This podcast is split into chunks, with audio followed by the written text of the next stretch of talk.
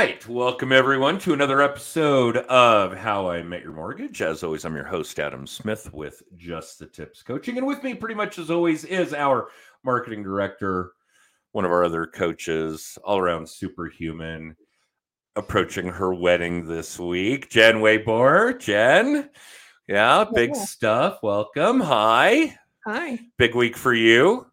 Insane week. Big big week for insane. all you guys. Um, although while I was thinking about it, or before I forget, I should say, I was thinking about how cool our intro is to the video cast. The podcast, obviously, you get the audio, but you don't get to see the video. So I wanted to give another shout out because it's probably been forever to Grant Stevens in California, son of uh, real estate and mortgage guru Brian Stevens with the National Real Estate Post. His son Grant wrote us that intro so many years ago now, uh, but still dig it.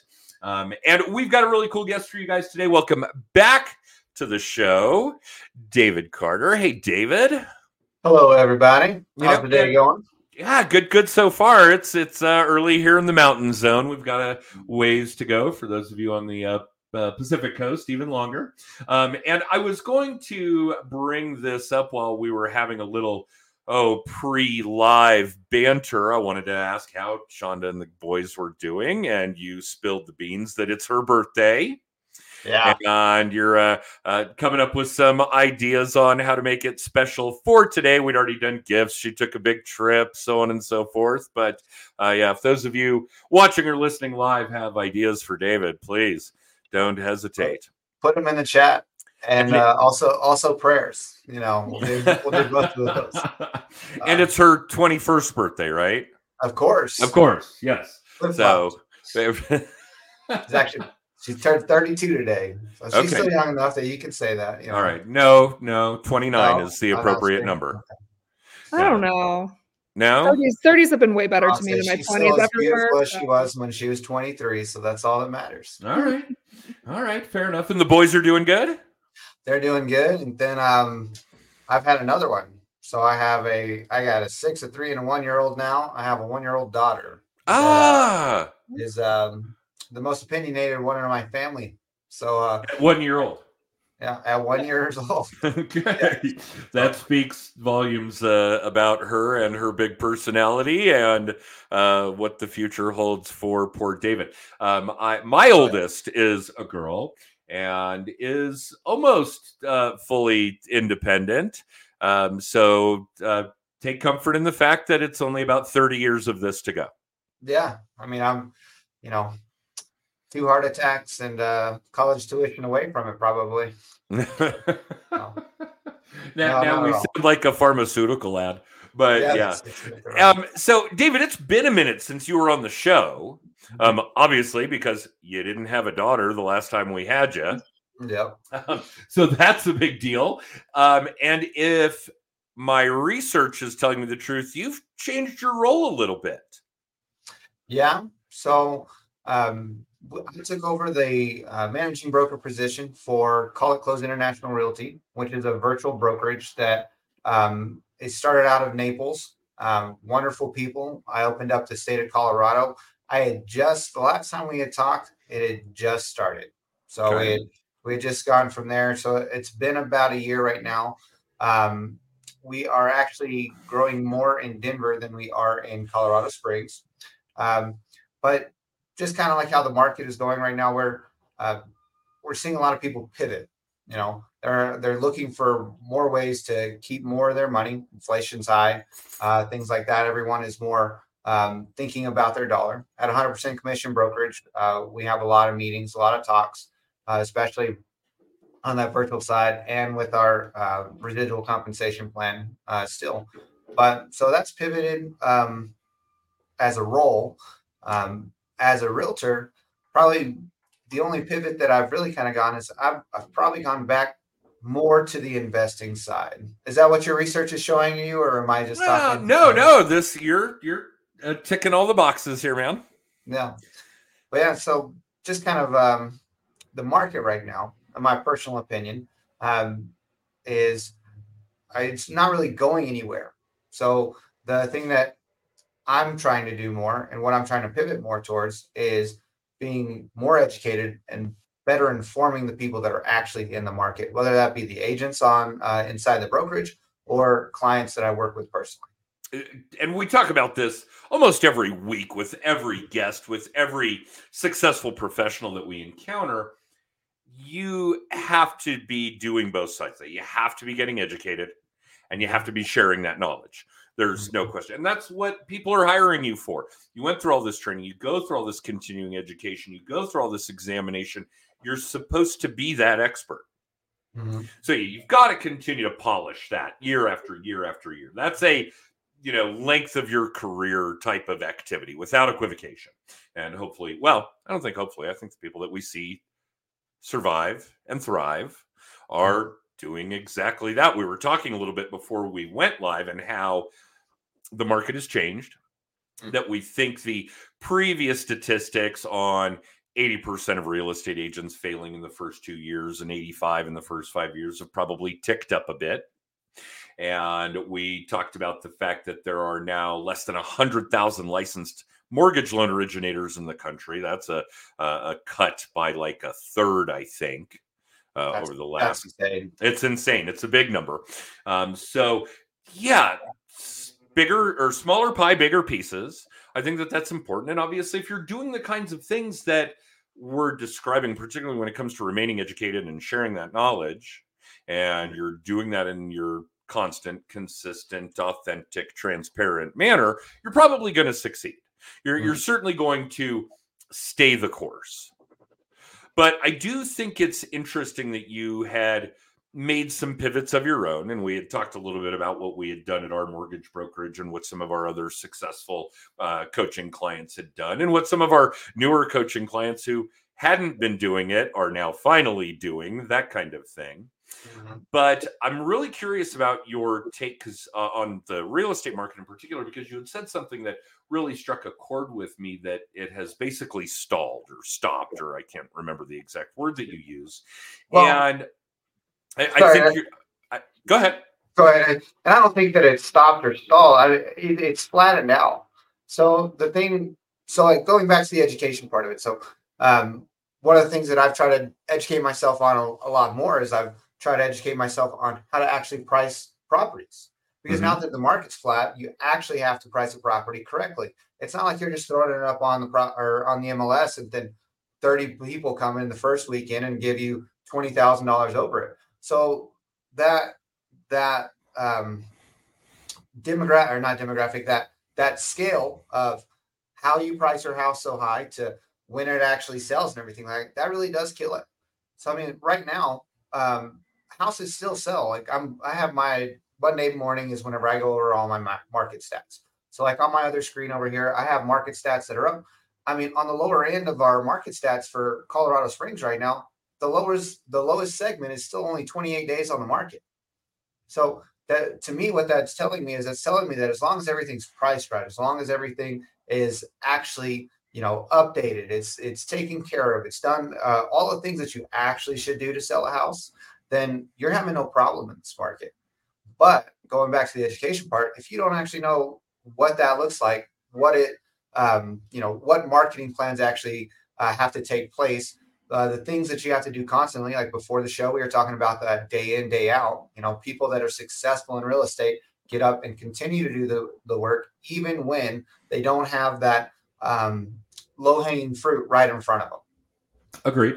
And yeah. I think that what you're describing, well, I think it's important for everybody to understand, and most of the people that are going to fall within our audience probably do that. For decades and well, for decades, which defines the length of my career because I'm old, and for decades and decades and decades, we've defined a balanced real estate market, no matter where you are Colorado Springs, Denver, Mobile, Alabama, Anchorage, Alaska, as a six month inventory.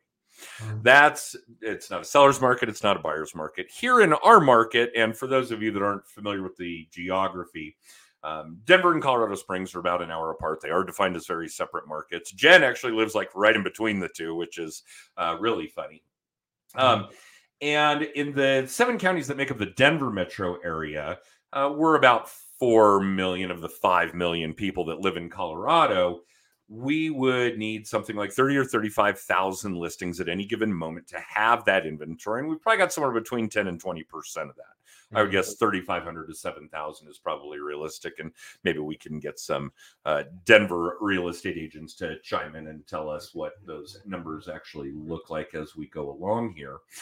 But we've had an inventory shortage for a long time now like long enough that maybe we ought to be redefining the standard Mm-hmm. because I don't see any single point of focus that's going to fix that. Um, we have so many things going on, centuries old. We're Americans. We all want to have our own space. Decades old, we've got the baby boomers all living longer, staying in their homes longer. Millennials, all of home buying age and want to be uh, builders building at a fraction of the rate they used to. I mean, so many things. There isn't one thing that's going to change that's going to solve the housing shortage. So we probably need to redefine what the real estate market looks like. And I think the last couple of years might be it. I think this kind of is the new face of real estate. Mm. What Well, do you think? I mean, I would agree. I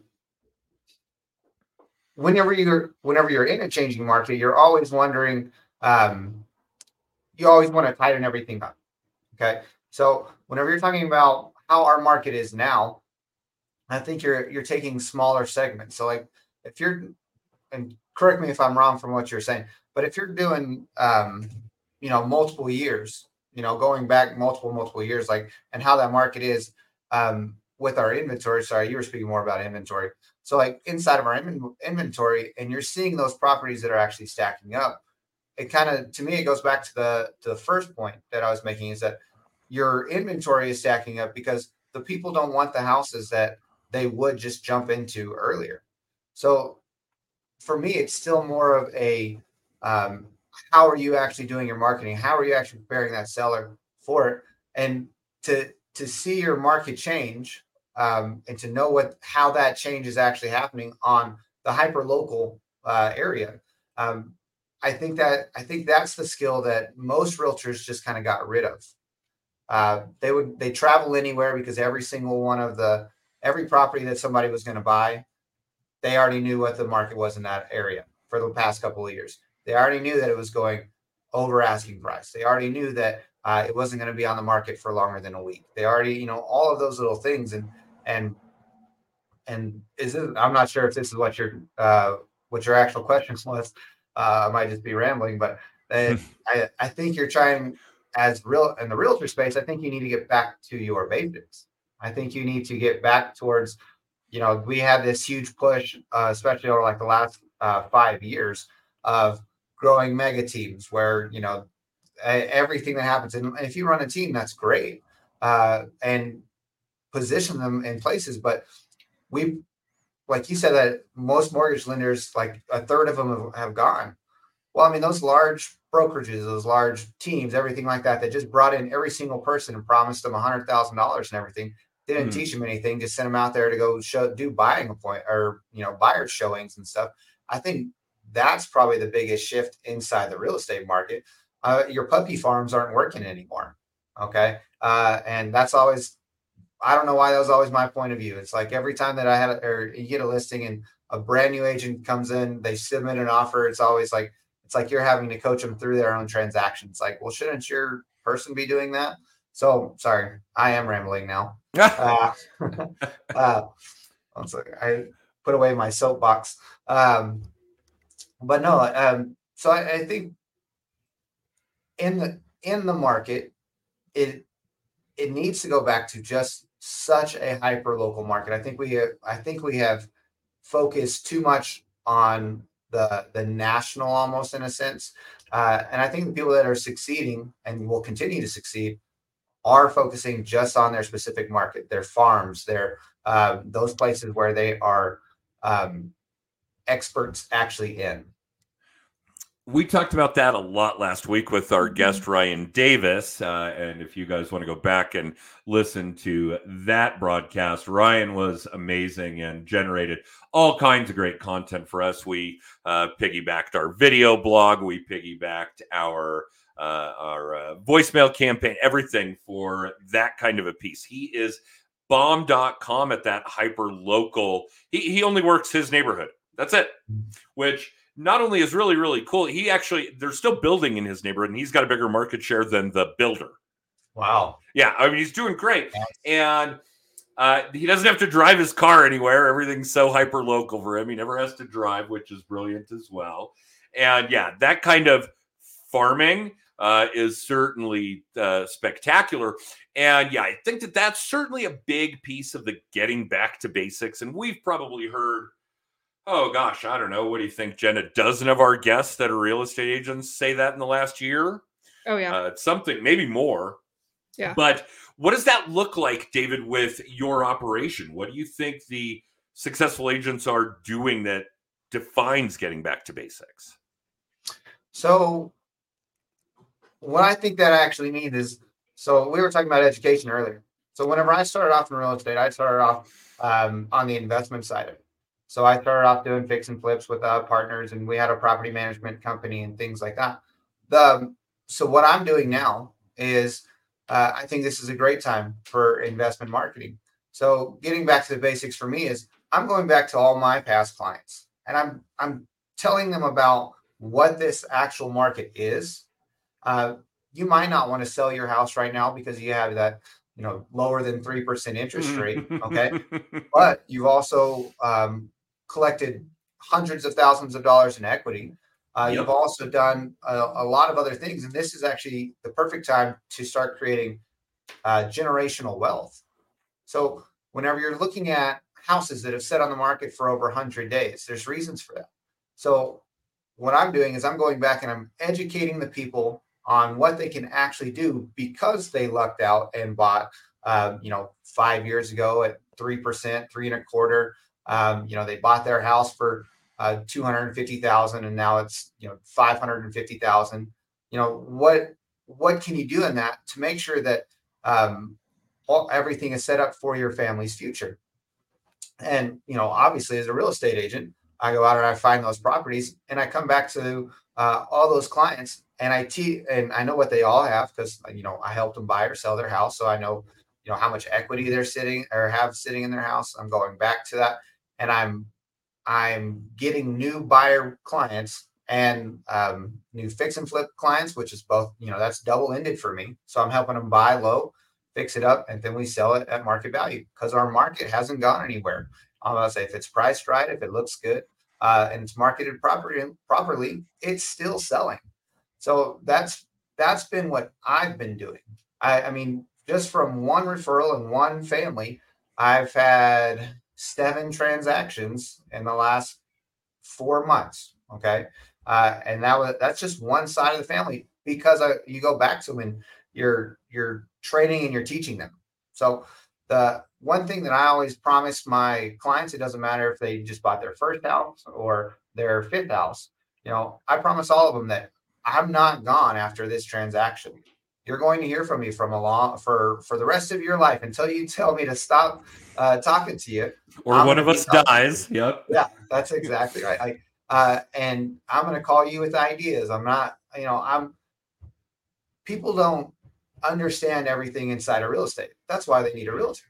You know, people don't understand everything inside of mortgages and what you can do with that. Like you were talking about uh, HELOCs earlier. Like you said, um, you know, you mentioned like there's not a lot of refinancing going on. That's that's the purpose, but there's tons of HELOCs. You know, things Yep. like that. Those kind of pivots, uh, and knowing how they can use all of that and going back to your own people and pretty much think not thinking for them, but um, showing them their options, showing them their availability, all the things that they can actually do because of the great opportunity that they took advantage of years ago. Um, and that, to me, that's just creating easy transactions. Because of how hard is it to pitch? Hey, do you want to make more money? Like that's that's not a hard pitch. no, Oh, it's a- and and and by helping them make more money, you're making more money. That's all it is. I mean, this industry has always been a service industry. It's like the the better you serve your people, the better um, you're taken care of. You know, Yeah, that's oh, that's always been the case with anything where we're selling high ticket items direct to the consumer. If you just help as many people get what they want, you're gonna get what you want. Mhm. Yeah, that's that's the no brainer. That's old. That's old sales 101 type of stuff. Of uh, I do have a question, um, just because I think this might fascinate our local audience and maybe in other major metropolitan areas as well. Um, we we finance quite a bit of fix and flip work, whether it's to fix and flip or to fix and hold, eh, even to fix and occupy, uh, rehab loans, that kind of thing. And because all of those things exist, fix and flip, fix and hold, because holding real estate is obviously a great investment, fix and occupy, because again, housing shortage, people need a place to live.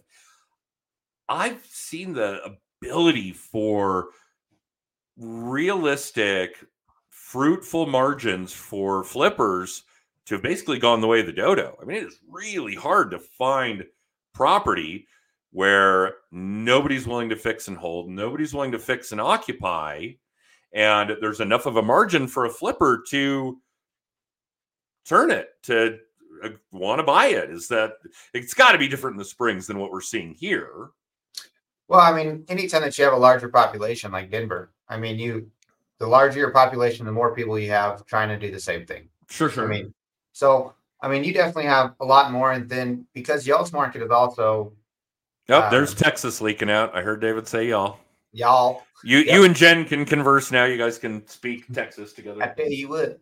Uh, yeah, no, the uh, but yeah, any anytime you're in a larger pool like that, it is, and um, I.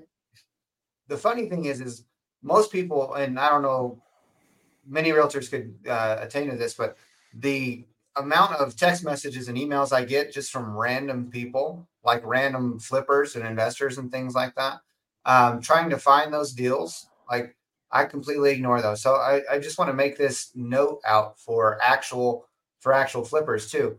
The deals are out there, but the way that you used to operate, the way that you used to cut everyone's commission and everything out, because we actually have to do the work now. We actually have to go out there and like full on uh, walk the property, look at it, make sure that it's actually going to be there because you need to obviously you can't predict the market uh, down the road, but you actually need boots on the ground. You can't send out a thousand offers to everybody and just lowball everything. You know, sixty-seven percent of your um, ARV or all that kind of stuff. Like, like you need to go walk the property.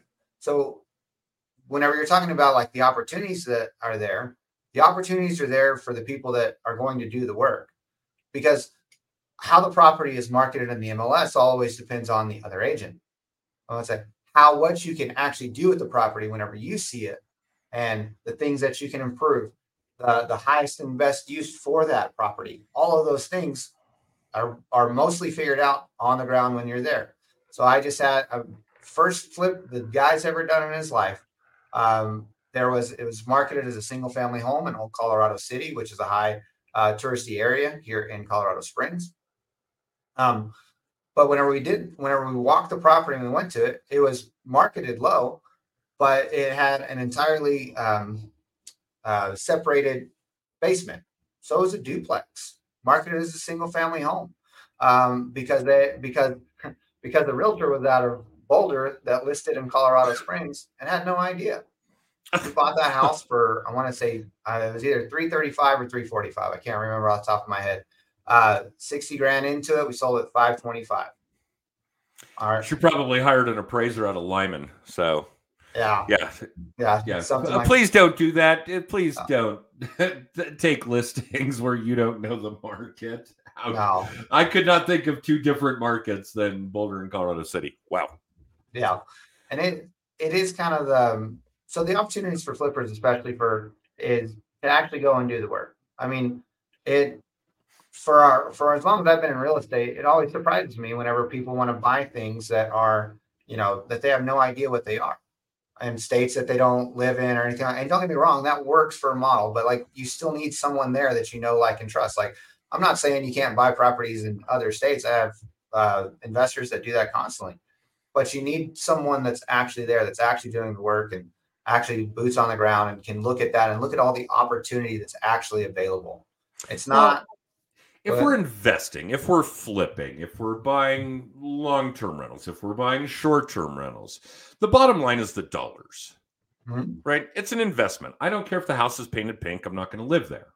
Yep. So when it comes to our investment clients, it's really strictly about the data. What is that margin? What is that cash flow? What is that ROI? And that's not something you can just take a shot in the dark on no. you you've got to be able to give your investment clients hard data good data so that they're making informed decisions about what they want to do that's the job very very different with the owner occupant that's uh that job's more psychologist shrink Yeah, I mean, anything anything that you're going to occupy, you're going to be emotionally tied to. right I would say on the investor side, whenever you're doing whatever it is, whether you're buying it for a long term holder, uh, fix and flip, like there's no emotion in there. It is just the numbers. Um, and you mentioned something, um, and I and it's left me now, but oh, also um, just kind of going back to it because it is just the numbers. The number one thing that I see um, new flippers lose money because of, or new investors, is because they usually make the property too nice because they have no idea how that uh, small area is. You know, uh, they they drive in and they're like, okay, well, I have to make it um, this nice to meet these properties, but it's still a very small area. You still need to like if you you put in a ton of landscaping and the whole area has no landscaping kind of a thing, you just spent money where it doesn't need to go, and you have too much money allocated inside of your budget. And then it might help it sell faster, of course, uh, but at the same time, like it's not, it is just a dollar thing. Congratulations, you made it really pretty, but you lost five grand, 10 grand, whatever it is on all these little projects that you're doing because you're just buying it. If you're not seeing it, in my personal opinion, if you're not seeing it or someone you trust isn't seeing it, you're buying it on a whim. I mean, how, how many real estate, how many times have you looked at real estate in pictures and it's looked really pretty? And then you showed up at the real estate and it ain't that pretty. Like it's I, professional. I- I photography have purchased property sight unseen but got very Oh. lucky would not take that risk again Yeah. Uh, I don't know. That's to me, that's really what the, um, that's how our market is changing.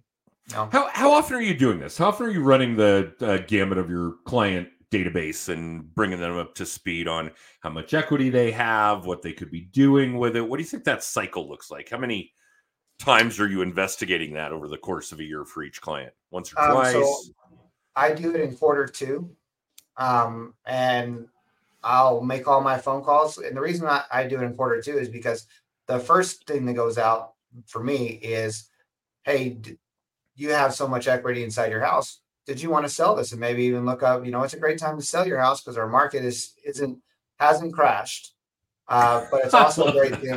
that. It's no, it also, hasn't. yeah. And it's a great thing because now you can actually negotiate your next offer. So now you're not fighting everybody that's trying to go into it. So that's the first campaign that would go out. And I'll do that with everybody. But you know, Q1 kind of shit. do what? It, quarter one. Yeah, beginning of quarter two is usually when I do that because Okay. um, you're, you know, June, July, and August in Colorado just because of weather and everything. Um, and uh, I like my holidays. I'm a I like to snowboard. So Mm. you know, uh, if there's if there's snow out there, then uh, I try to spend as little time as possible actually in my office. So, um, but um, that's just me. I you know someone could probably prove me wrong on why I probably should do it in Q1 instead of Q2. But Maybe. yeah. Um, but that's whenever I'm actually having those conversations. And the data is all, I mean, just inside of my, um, like inside of my CRM, it's constantly pulling market reports anyways for every single property. So I, you know, I go to my CRM, uh, I filter all my previous clients and click through their home reports. So I immediately have a, a basis on where it is that I'm going to start from, just from you know, because the automation it, it doesn't get you to exactly where you want it to be, but it gets you like a good idea. You know, Sure. like it, not that I've seen any market tank, but you know, if they've only increased, you know, one percent, two percent, I know that person's not like looking to sell their house because all their equity is going to go towards the fees that or the commissions and fees that they pay to sell it. You know, um, so it just kind of it really kind of depends. Um, and then later on in the year, whenever I'm talking, if I've already had that conversation and everybody's like, no, I don't want to sell, then I go back to them and I'll have the whole conversation about, well, why don't we use your equity to do something else? Um, but so the first off is for selling, trying to get through um, the actual selling season of Colorado.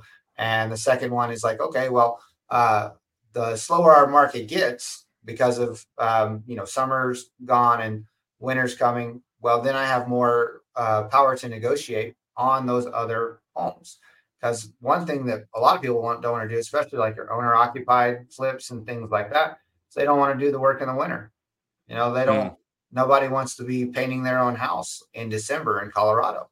So it, little things like that. Um, and it really kind of depends. I try to, I try to have uh, quarterly calls with all of my past clients. So I try to call them every single quarter, anyways. So I'm already having a conversation with them, um, personal conversations, not like I don't call them every quarter and be like, "Hey, you got this much equity in your house now. How about selling it this quarter?" uh, you know, that's going to make a lot of friends that way. Yeah, they, they stop answering your phone calls real quick. But you know, you call them, ask them how their kids are, or you know, everything about their life because because we're because we do life together, not not I'm I'm not just a guy that wants to help you buy or sell a house. I am a guy that wants to help you buy and sell your house, but I'm also a guy that wants to think about things that you might not be thinking about. Um, my attention is to always to your well-being, like your my fiduciary duty as a realtor. Uh, you know, it, again, I'm your realtor for life. I don't stop whenever that first sale happens or last sale happens. I and if I have a fiduciary um, obligation to my clients, I'm thinking about their fiduciary well-being. They're ever how many times can I say fiduciary and like in a 10 second span? Uh, but but that's kind of the that that's where I'm coming from. That's what that's what I like. It's you know I I have clients um, still looking to homestead. You know they they want to buy um, 20 acres and you know a 6,000 square foot house with barns and everything like that. I personally know that they can't do that right now, but I can give them the method on how to get there. Mm-hmm. Now, if, if you collect collected five rentals and you have the uh, your cash flowing on everything, and then you're waiting on all your appreciation and everything, you can sell all of that. Go buy your million and a half, you know, million point seven if you're buying land in Colorado that's pretty. Uh, it's expensive here. Uh, if you want to do that, that's that's what my job is. It doesn't end just because I helped we sign papers and it closed. We're we're to do this for life. Good stuff. All right, guys, you you picked up a lot of nuggets from David here this time around. Stay educated. Keep your client database educated. Stay in touch with your client database. Think mm-hmm. about the things, help them think about the things that they're not thinking of that could help them leverage, propel, get themselves to a new level of financial freedom and keep that machine going. David, thank you. I know it's hard to carve out this kind of time on a Monday. Um, and yeah, we do love having you on the show. I'm sure we'll uh, get Jen to find a another opening. Where are you, Jen? 2025. yeah. Season eight. Here we are coming up on the tail end of season six.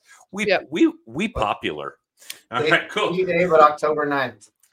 right. right. We won't do that again. Um, happy birthday, Shonda. We'll throw that out there. Jen, take us home yeah, I just want to say that I mean, David, you kind of summarized everything when you said the opportunities are there for those willing to do the work. The work. Realtors, mortgage, whoever, investors, it doesn't matter. Hmm. Um, so thank you for that. But for everybody else, if you want to find out more about just the tips, you can text tips to 63566. That'll get you past episodes of the show, uh, our weekly little tip, copy of Adam's book, one-on-one coaching with us, literally all the things. Um, text tips to 63566 for all of that. And Jenna, happy we... birthday to Adam. He's getting he's getting married. I'm getting married on his birthday, so you know extra celebrations on. Yeah, she wanted her anniversary to be easy to remember. It's true. It's true. That's right. Uh, so the next time we have an episode, and you guys can catch us at 10:30 Mountain Time, pretty much every week. If you want to see us live, obviously you can catch the podcast on Amazon, Spotify, and Apple a few days after that. And yeah, the next time we do this, I'll be older, a week, a week older, and Jen will be a married woman. It's true. Very cool stuff. I know. All right. Thanks for tuning in, everyone, and we will see you next time.